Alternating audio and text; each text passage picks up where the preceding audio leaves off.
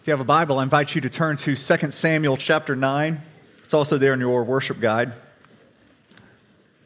Uh, as you're turning there, I, I, want to tell you about one, one of the biggest hindrances I have um, in my Christian walk is that I, uh, I consider myself to be spiritually middle class.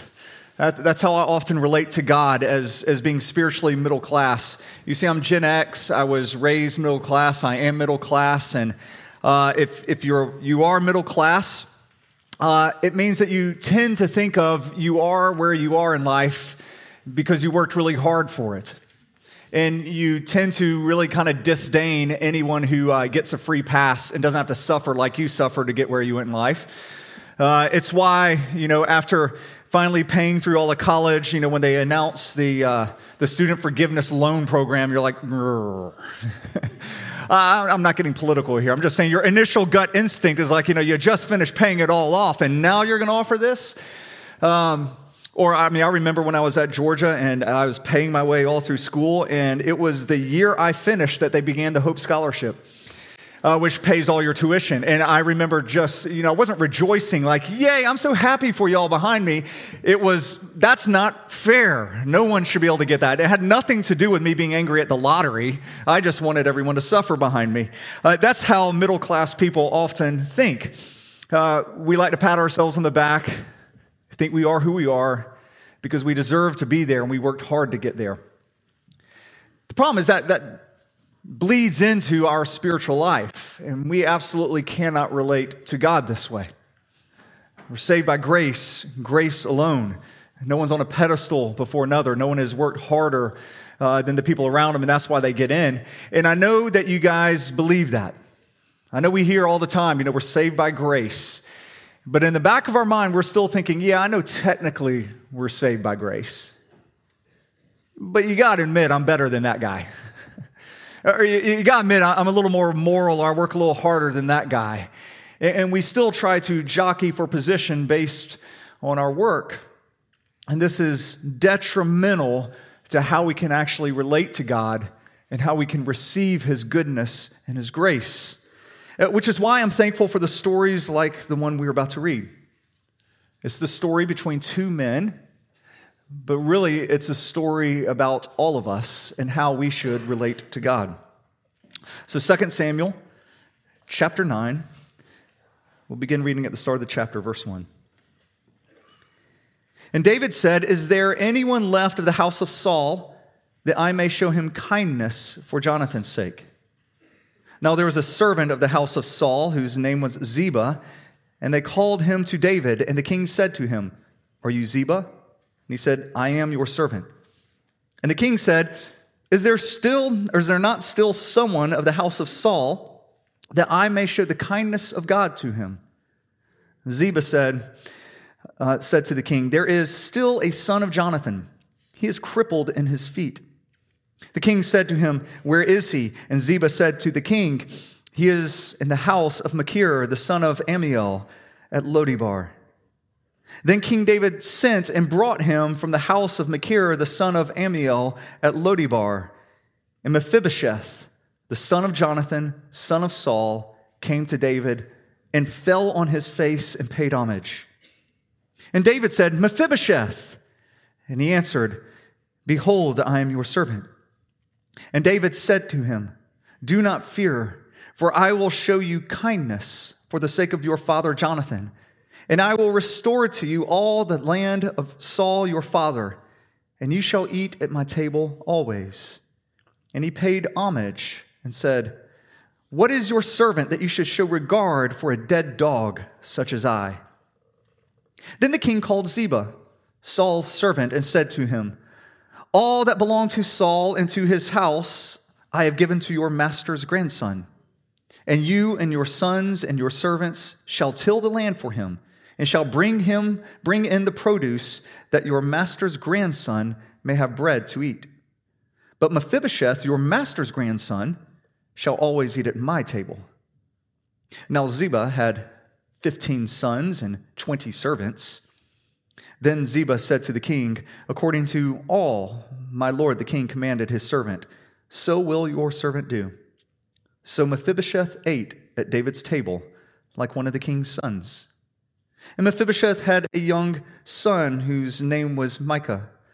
And all who lived in Ziba's house became Mephibosheth's servants. So Mephibosheth lived in Jerusalem, for he ate always at the king's table. Now he was lame in both his feet. This is the word of the Lord. You would pray with me. Father, I pray that in this moment you would give us new eyes to just see and to relish in the goodness that you have towards us. Lord, I pray that we would come uh, into a greater understanding of who we are and who you are, and of your relentless pursuit of us. I pray that my words would fall to the ground and blow away and not be remembered anymore, but Lord, may your words remain and may they change us. We pray this in the strong name of Jesus. Amen. When David came into power, he began systematically taking out all of the enemies that surrounded his borders. And so he, he took on the Philistines, the Moabites, the Syrians, the Edomites, and he, uh, he defeated them all.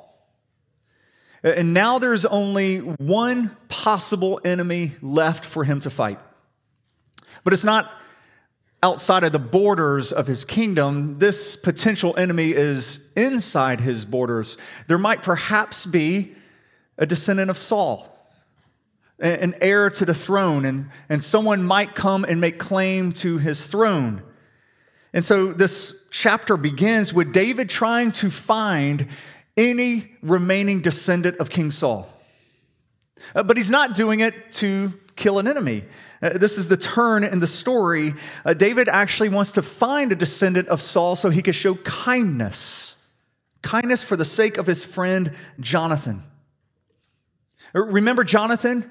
From, from way back when he was David's best friend, and they met in a field one time, and they made a covenant with one another and david had promised jonathan that if he ever if he ever got to be king over israel and if jonathan ever had any children he would make sure to take care of jonathan's children forever. Now that was 30 years ago. 30 years. Uh, that's a long time. It's something that could easily be forgotten. I mean, do you remember anything from your life 30 years? Some of you aren't even 30 years old. Uh, 30 years ago, Bill Clinton was just taking power. He was becoming president. Uh, you had, I was in college. Eggs were $1 a dozen 30 years ago. It'd be easy to forget a conversation like that, especially one that was private. Uh, there, there was no one else who heard that conversation, no one else to hold David accountable. It could have easily been forgotten. But, but David remembers. He remembers those words and he wants to honor them. He actually goes above and beyond his promise here because he'd only promised to take care of Jonathan's sons. But now he extends that to take care of any of the sons of Saul.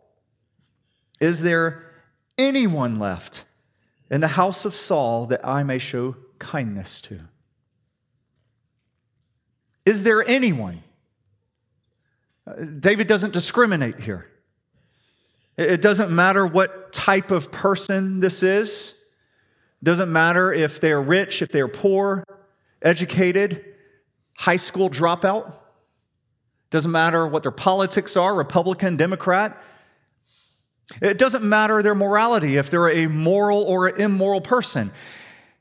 David doesn't discriminate. Is there anyone, anyone out there that I can show kindness to because of my friendship with Jonathan? Uh, this wasn't going to be an easy task to try to find someone from the house of Saul because they were certainly, if they're anywhere alive, they'd all be in hiding because they believed they were going to be hunted down. And sure enough, David has to look far and wide, and he can't find anyone. Not from the house of Saul, but they do find one of his old servants, a man named Ziba. And so David questions him. In verse 3, he asks him, Is there not still someone of the house of Saul that may show the kindness of God to him? Uh, you can almost hear like David pleading. Is there not someone? There's, there's got to be someone. And then notice the two words that he adds this time. It's two crucial words. He doesn't say to show kindness, he says to show the kindness of God to this person. He wants to show the kindness of God. Uh, here we get the, that all important Hebrew word, hesed. Um, actually, it needs to sound like you're coughing up a loogie. It says chesed, which is it's kind of easy to do that um, when it's January, this time of year. Chesed is the covenant faithfulness, is the steadfast love of God. David here doesn't just want to show kindness, he wants to show this unwavering, relentless, there is nothing you can do to stop this kindness of God to any of uh, Saul's descendants, even a potential rival to the throne. Now, there's a world of difference between just kindness and the kindness of God. Uh, kindness, um, well, it, uh, it's usually it's kind of the cultural air we breathe here in the South. Uh, kindness is saying yes, sir. It's no, ma'am. It's uh, it's going to Chick fil A. It's, uh, it's holding up the, the door for the person who's walking behind you. That's kindness. But, but the kindness of God is a whole different category. Uh, the kindness you know, that we typically exercise, that we do, is, is one based off of convenience. We're kind to the people who are just immediately around us. You know, we hold the door to the person who's behind us. If somebody approaches us and asks for directions, we patiently give it to them. But the kindness of God isn't a kindness of convenience, it's a kindness that seeks people out, seeks people who are hiding, and it will find them in order to show kindness to them. The kindness of God will pursue people to the utter ends of the earth in order to find a way to love them. This is the kindness of God that I have seen many of you demonstrate. It's why a number of you, you know, you volunteer and you tutor kids uh, in elementary schools. You, you volunteer at Empower Next Door and teach ESL classes. It's why some of you have gotten on planes and flown to Haiti or to Peru to help build boys' homes. It's what's caused even some of you to, you know, get on a plane and go and to find an orphan that no one wanted and to adopt them Love them. Show the kindness of God to them and bring them home and make them part of your family. That is a radical kindness of God. When Ziba hears that this is the type of kindness, is this type of kindness that King David wants to show onto one of Saul's descendants? Well, it jogs his memory, and he says, I do know of someone, a son of Jonathan, a crippled man he doesn't even know the person's name. He only knows him by his identity. He doesn't say Mephibosheth, which we come to find out later. He just says there is a, there is a son. He's crippled in both his feet. Now we know his name is Mephibosheth. Last week it was Melchizedek. This week, Mephibosheth. I mean, at some point, God's got to give me a reprieve on these long names. Uh, but, but this one is a little easier of a person to understand than Melchizedek. Mephibosheth had a he had a tough life.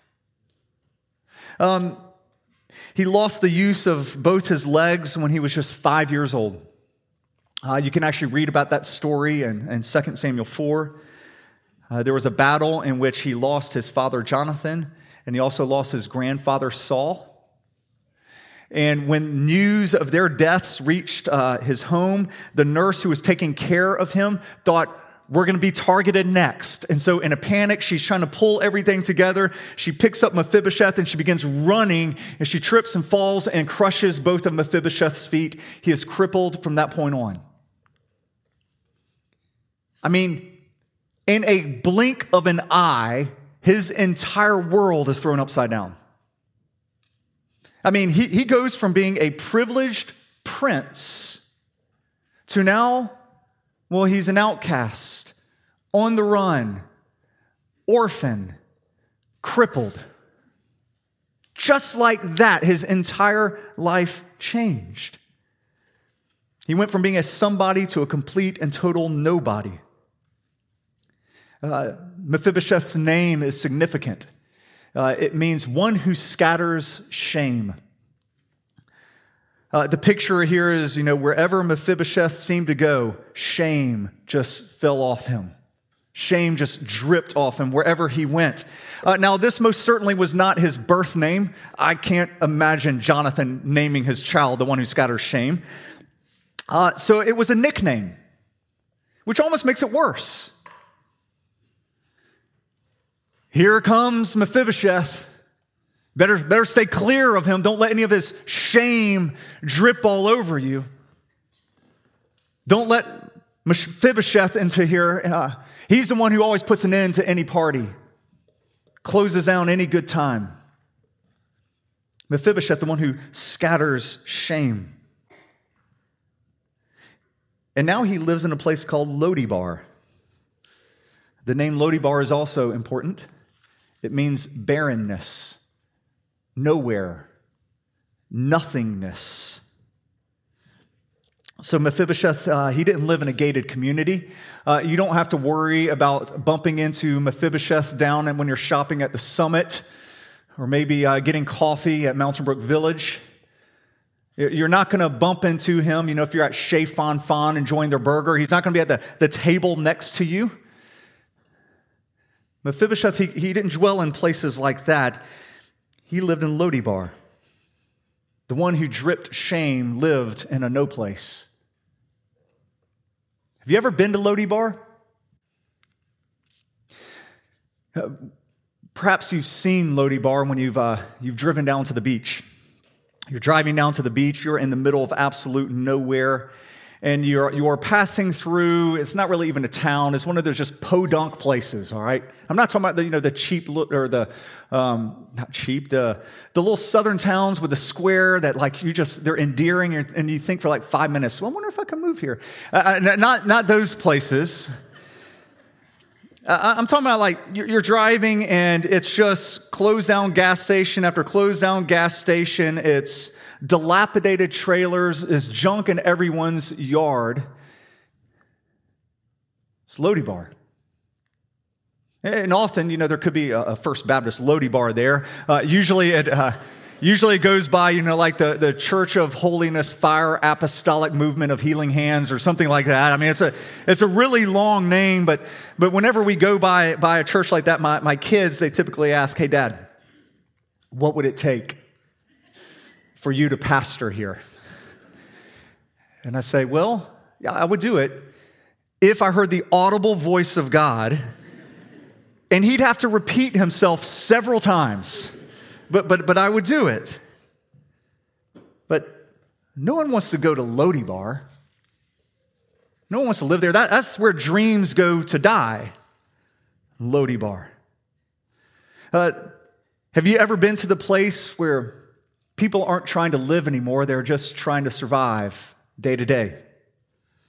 Uh, and you don't have to be poor to live in Lo-Debar. You don't have to be old to live in Lo-Debar. Uh, I have seen Lo-Debar exist in some of the junior highs of, uh, of the schools here in Birmingham. Lo-Debars exist in some of the most privileged universities um, across this country. Lo-Debars can exist any place where loneliness and shame dwell. Lo-Debar. Lo-Debar exists when you look around and everyone around you seems to have their life together, put together, but not you. You just drip shame. You ever been to that place where you have a job that you hate, all to pay the rent of a place you don't like? Where every relationship you have is just so hard you find yourself whining about those relationships all the time, but of course, nobody listens to you because nobody really cares. And you're wondering how you got to live in Lo-Debar. How did he get to be in a place like that? Because he used to be a person who had such potential. I mean, he used to be a somebody. When you walked into a room, people noticed you. I mean, you were young, full of life, potential, maybe good looking. People would, you know, they'd give you the fist bumps. If they were across a cafe, they'd wave at you. Now you go in and just nobody even notices you. And, and if you have one of those awkward moments where you look across and you lock eyes with maybe somebody you went to school with a long time ago, they quickly just turn away. Sometimes the loneliest places are in the most crowded rooms. I've noticed often in Lo-Debar, people just stare at their phones, trying to act busy, trying to numb the pain. Have you ever been to Lo-Debar? Some of you I know have lost some people dear to you recently. Some of you have recently buried a parent or parents. You're in Lo-Debar. I mean, the feels like somebody just kicked you in the gut and that you're crippled. You, you can't move forward in life. Everyone else is moving, moving. They're, they're getting on with their life, and like you, you can't even get up. You're in Lo-Debar. Have you ever been to the, the place where you are so consumed with shame? You don't want to go and be around people. You, you avoid going to church. You avoid being with your home group. You avoid being with your friends because you just committed the same sin for the thousandth time. And so, what you want to do is have a little pity party in your apartment of Lo-Debar. Do you know what I'm talking about? Have, have, do you know this place that's being described here? It's a place where dreams die. There's no potential. There's no hope for happiness. There's no lower place than Lo-Debar. If that's you, if you've been there, if that's where you currently live, I want you to hear this. Someone is coming after you. I know you're, you're hiding. You feel like you can't ever get out, but I want you to know that there is someone relentlessly pursuing you at this moment passionately, who will move heaven and earth to find you and to bring you to himself. You can't hide forever. Jesus is coming for you. David sends his servants out to, to look for the one who scatters shame, to look for the crippled one, to look for Mephibosheth, and they find him in Lo-Debar and they bring him to David. And he just falls on his face. I mean, that's awkward. He's crippled. I mean, the crippled guy, he's, he's coming forth and he falls on his face. I mean, it's, it's awkward. Did people help him? Did they not? It, it was probably painful for him. This, I mean, this isn't a pleasant scene that we see here as he, he falls before David, but he falls out of fear. He is terrified of David. He's probably also really bitter towards him. Because the only reason he finds himself living as a cripple in Lo-Debar is because of that man. I mean, if his dad had still been the prince, if his grandfather had still been in power, none of these things would have happened to him. So he's probably bitter at David, angry at him, but most of all, he fears him. And so he awkwardly pays homage. It's how a lot of us approach God and worship. In all honesty, we're kind of angry at him at times for our lot in life. Thinks he should have done better. We blame him for the conditions that we're in. But we fear him more than we blame him because we know he holds all the cards and the power, and so we pay homage to him. David here, he quickly, he says, Don't fear. He goes, I am for you. Um, actually, the, the commandment he gives here is the most repeated command in all of Scripture do not fear. Do not, you have nothing to fear. Uh, I am for you. I'm not here to hurt you. I'm here to bless you. And then look carefully at the words he says to Mephibosheth in verse 7. They're beautiful words. Every word's important. And David said to him, Do not fear, for I will show you kindness for the sake of your father Jonathan and I will restore to you all the land of Saul your father, and you shall eat at my table always. Church, these are gospel words. Once again, I know this is a story between two men, but, but, but these two men are going to act as a lens in which we're to see all of our life, to see the macro story of redemption and how we are all to relate to God. David promises Mephibosheth three things here. Uh, the first thing he promises him is that he wants to show the kindness of God to him for the sake of his father Jonathan. So, the kindness that David is about to shower on Mephibosheth is not due to Mephibosheth, his relationship with Mephibosheth. It's based on his relationship with another person. David's kindness to Mephibosheth is completely based on the merits of Jonathan, not on the merits of the person standing before him. It's based on a covenant that was made a long time ago. As a matter of fact, it was made before Mephibosheth was even born. Think of that. David had chosen to show kindness to this man before he was even born, based on David's relationship with another. This is the kind of love that Paul talks about in Galatians chapter 1 when he praises the God who set him apart before he was even born and who called him by grace. The God who loves us not based on our merits, but on the merits of Christ. This is a beautiful picture of the gospel here. Uh, next, David promises Mephibosheth a glorious inheritance. Once again, this, this inheritance isn't based on anything from Mephibosheth. It, it doesn't matter if Mephibosheth is a good person, a bad person, anything about him because it's not based on his merits. But I'm going to give you an inheritance now, and it is a massive inheritance. He restores to him all the land of his grandfather Saul. Now, his grandfather Saul was the king. That's a lot of land. It has been huge. This is a royal inheritance here. If David just wanted to show Mephibosheth kindness, you, you buy him a house. I mean, do something like that, some kind of grand gesture like that. And Mephibosheth would have been so happy with that. Thanks for the house, for the car, great. But this, this is the kindness of God. Mephibosheth instantly, he goes from poverty to extraordinary riches. Just like before, where a blink of an eye had changed his entire life and had all fallen apart, now in the blink of an eye, everything's reversed. Uh, he, he's, he's now given these extraordinary riches. This land is so large that David has to immediately commission Ziba and his 15 sons and his 20 servants to go help manage it. It's an extraordinary inheritance. It's the inheritance we just read about in Ephesians 1.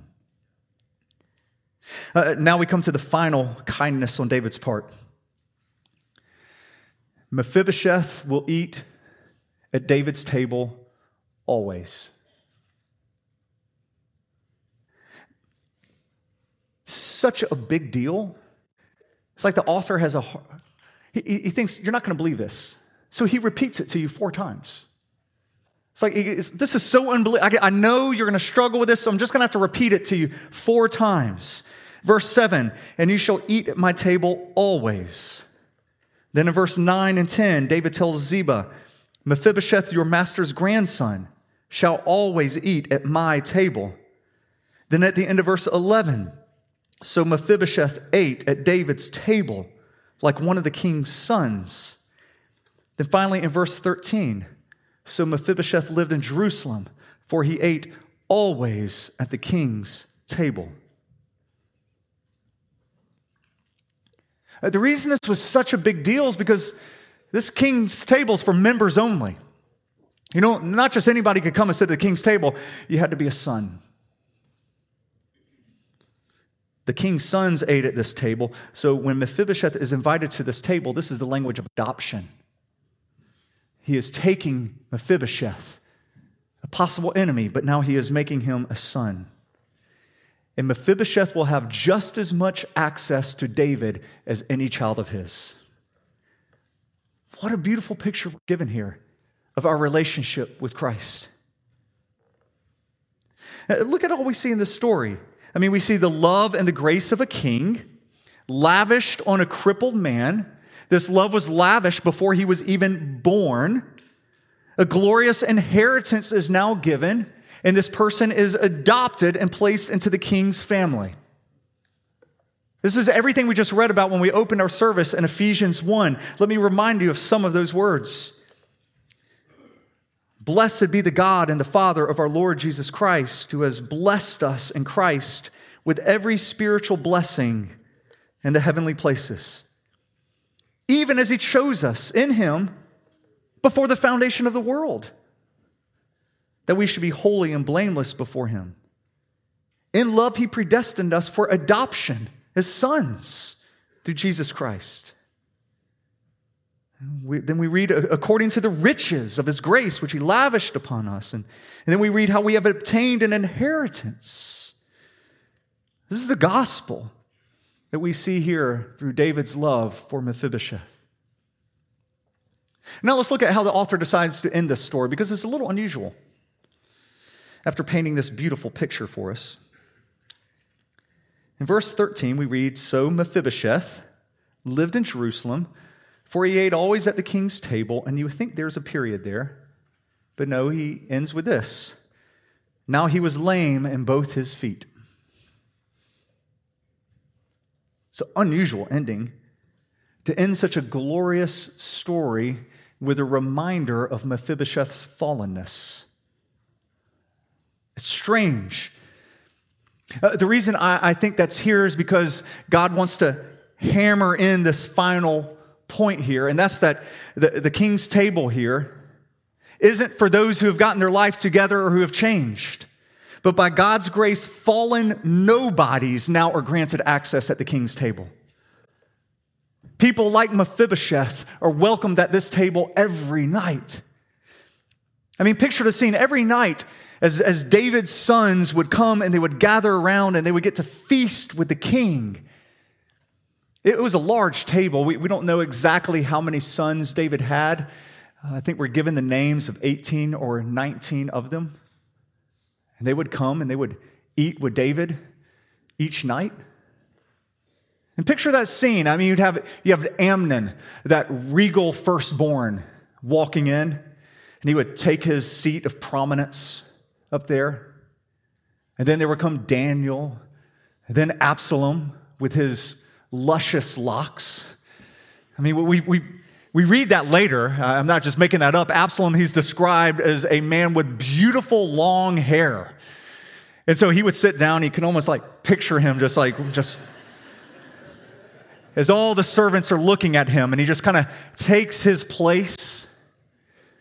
Then comes Adonijah, who is the warrior, who's also later described as a very handsome man. And he sits down. Then there's Ithream, and then there's Shemiah, and there's Shephelet, and Shoab. And then there's Nathan coming with Solomon who we know is going to go on to become the wisest and the wealthiest of all the kings. And I'm, I'm sure he already had that kind of air about him. Then you get the three Eli brothers. You get the Eliphalet. You get the Elishama and the Eliab. And they come in together. Then you get Nepheg and Nogar. And they all come and they're, they're, they're sitting down at the king's table there, but there's one remaining seat. And if you listen, you can hear the shuffling of feet coming down that hallway as Mephibosheth makes his way forward. And they all wait for him to come and sit down before they feast. What a gorgeous picture we're given of our status before God and how he welcomes us to his table. We're no more hiding. There's no more of us living in Lo-Debar. We've been welcomed to feast with the king every night, for we are now family. There's an invitation here. It's an invitation to all of us. But it's actually greater than the picture you see here. This is just, it's just a dim pointing, dim pointer forward because what we have in Christ is so much greater. Because Jesus didn't leave us crippled. And we weren't just crippled in our sins, we were actually dead in our sins. And Christ has resurrected, He has changed us, He has given us a new heart, and He has brought us in from that low place, and He has seated us as, as one of His children, seated at the King's table. This is what is available to all of us who live in Lo-Debar. Once again, your spiritual middle classness is what keeps you from this table. Because you want to make yourself deserve. You're not deserving. None of us are deserving. We come with shuffling feet, but we are welcomed as children. Have you come to the king's table? Let's pray to him. Lord, when we come to your table, we don't come with shuffling feet. We come dancing with a restored life, with a new heart, sins forgiven. Lord, may we never get over the wonders of the gospel. Lord, you don't want anyone here to live in Lo-Debar. You don't want any of us to dwell there. And for all those who are there in this moment, may they know you're coming. You're relentlessly, passionately, fervently. You will not rest until you find them. You are coming. And would you draw them close to yourself? We pray this all in the strong name of Jesus. Amen.